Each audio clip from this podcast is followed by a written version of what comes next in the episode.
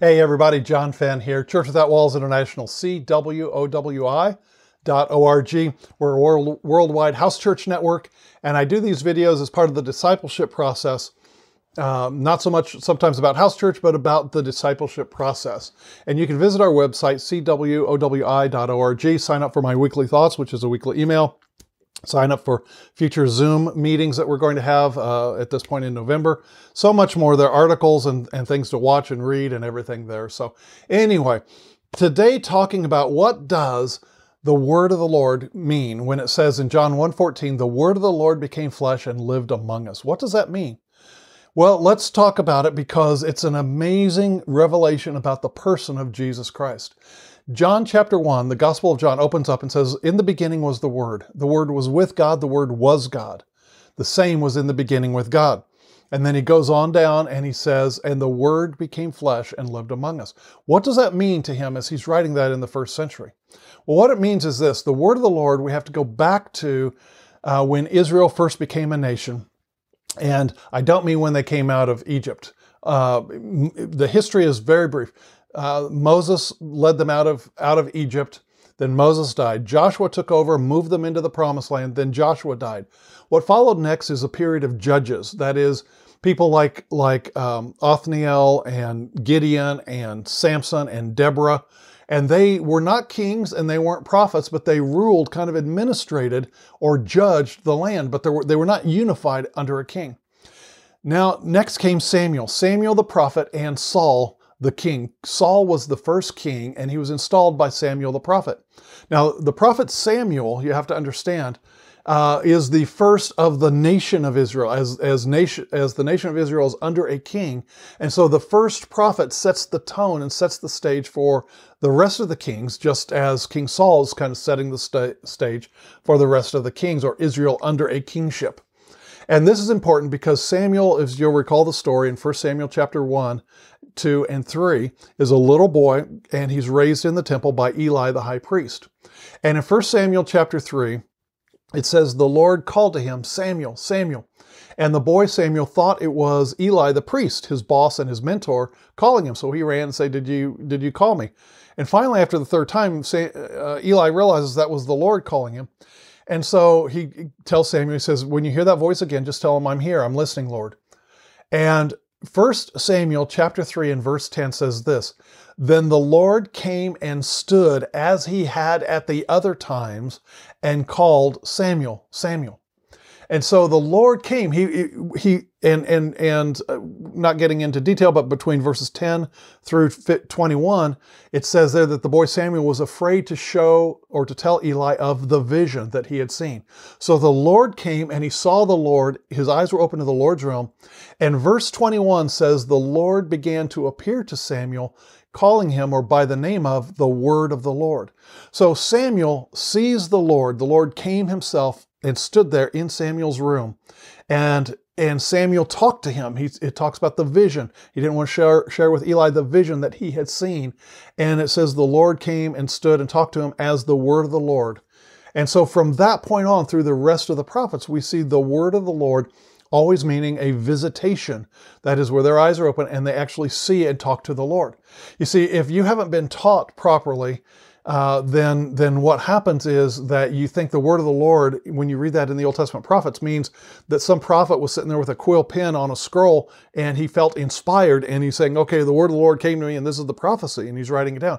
We equate that as like a journal that we might write in. It's like, oh, I'm inspired to write this poem, or oh, I'm inspired to write this revelation, or oh, I'm inspired to write this teaching that the Lord is sharing with me. That's not it at all. Samuel and, and Saul, king and prophet, set the precedent how there was always king and always prophet uh, throughout the history of Israel and, and also of Judah. And so what we have then is the various prophets would say, the word of the Lord came to me. And we oftentimes are not taught that what he what they're talking about is the fact that the Lord came and appeared to them and in, a, in what is called a theophany, uh, an Old Testament appearance by Christ before he, he took on him Uh, human flesh and became the person Jesus, born in Bethlehem. So he's still in the spirit realm. He's still he's still God, you know, in the spirit realm, but he appears to the boy Samuel and the prophets throughout. One great example of this is Jeremiah chapter one, verses one through nine, where in Jeremiah one, two, he says, "The word of the Lord came to me," Jeremiah, the son of so-and-so. And again in verse four, he says, "And the word of the Lord came to me and said, Be, I knew you before you were in your mother's womb. I knew you and I called you as a prophet to the nations." And you might say, okay, so he says the word of the Lord twice. Verse two, verse four, the word of the Lord came to him. He's inspired and he's sensing this. And, and that might hold true if you weren't aware of the rest of it that I've been teaching. And verse nine confirms what happened, because in verses, verse four, when the, the word of the Lord came to, I, to Jeremiah, Jeremiah one, four, and Jeremiah responds and says, "You knew me in my mother's womb. You called me as a prophet. I, how, I'm just a child. How can this be?" And then verse nine says this, "Then the Lord stretched forth his hand and touched my lips and said, I've cleansed you and I've called you as a prophet to the nations." So there we know exactly what I'm saying is true from Samuel to Jeremiah is true, because when he said the word of the Lord came to me, obviously the Lord is standing there. Obviously they're talking face to face.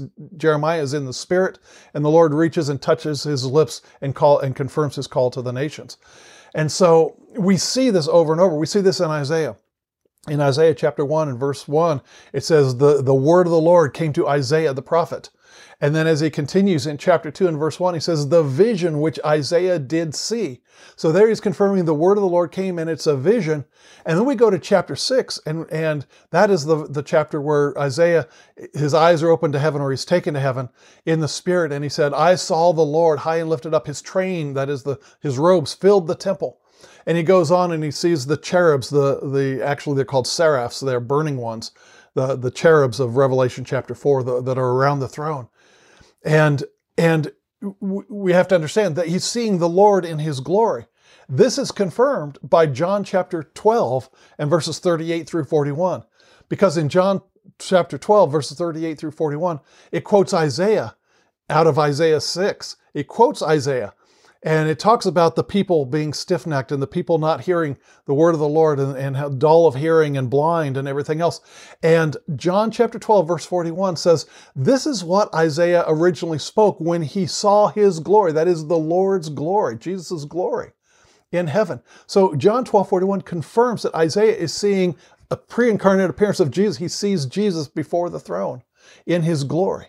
So when you read Isaiah, when you read Ezekiel, when you read Hosea and Haggai and Micah, Micah one, one, the vision or the word of the Lord came to Micah. When you read Jonah, the word of the Lord came to Jonah. And they had a clear conversation back and forth, folks. And you can read the book of Jonah. It's a clear conversation back and forth. This is not some inspired thing where he's writing first one side, then he switches hands and writes down the other side of the conversation.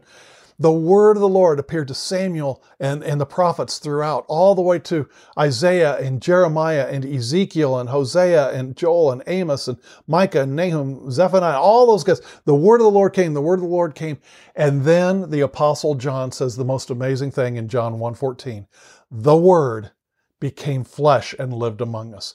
That is the mystery. That is the awe of the Lord Jesus Christ, is that that That Lord of the Old Testament who appeared to all the Old Testament prophets down through the centuries as the word of the Lord to lead them and to guide them. Then as, as Philippians chapter two, verses six, seven, and eight say, that he emptied himself of all the rights and privileges and power as the Son of God, and took on him the form of a servant, and being found fashioned as a man, he humbled himself even to the death, the point of death, even the death of the cross. Amazing. So that is the, the wonder of, of the Lord Jesus. So when you're reading the Old Testament and you read one of the prophets and it says, "The word of the Lord came to me," you can go back to First Samuel chapter three and read verses ten through twenty-one.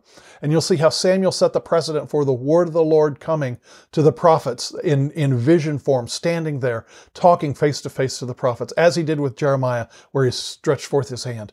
That is the wonder of the Lord, that in the beginning was the word, the word was with God, the word was God, and the word became flesh and lived among us. What an amazing thing. All right, I hope this is a blessing to you. Hopefully, I, I'd like to cover the I am statements of Jesus uh, perhaps next week, but we'll talk to you later. Bye-bye.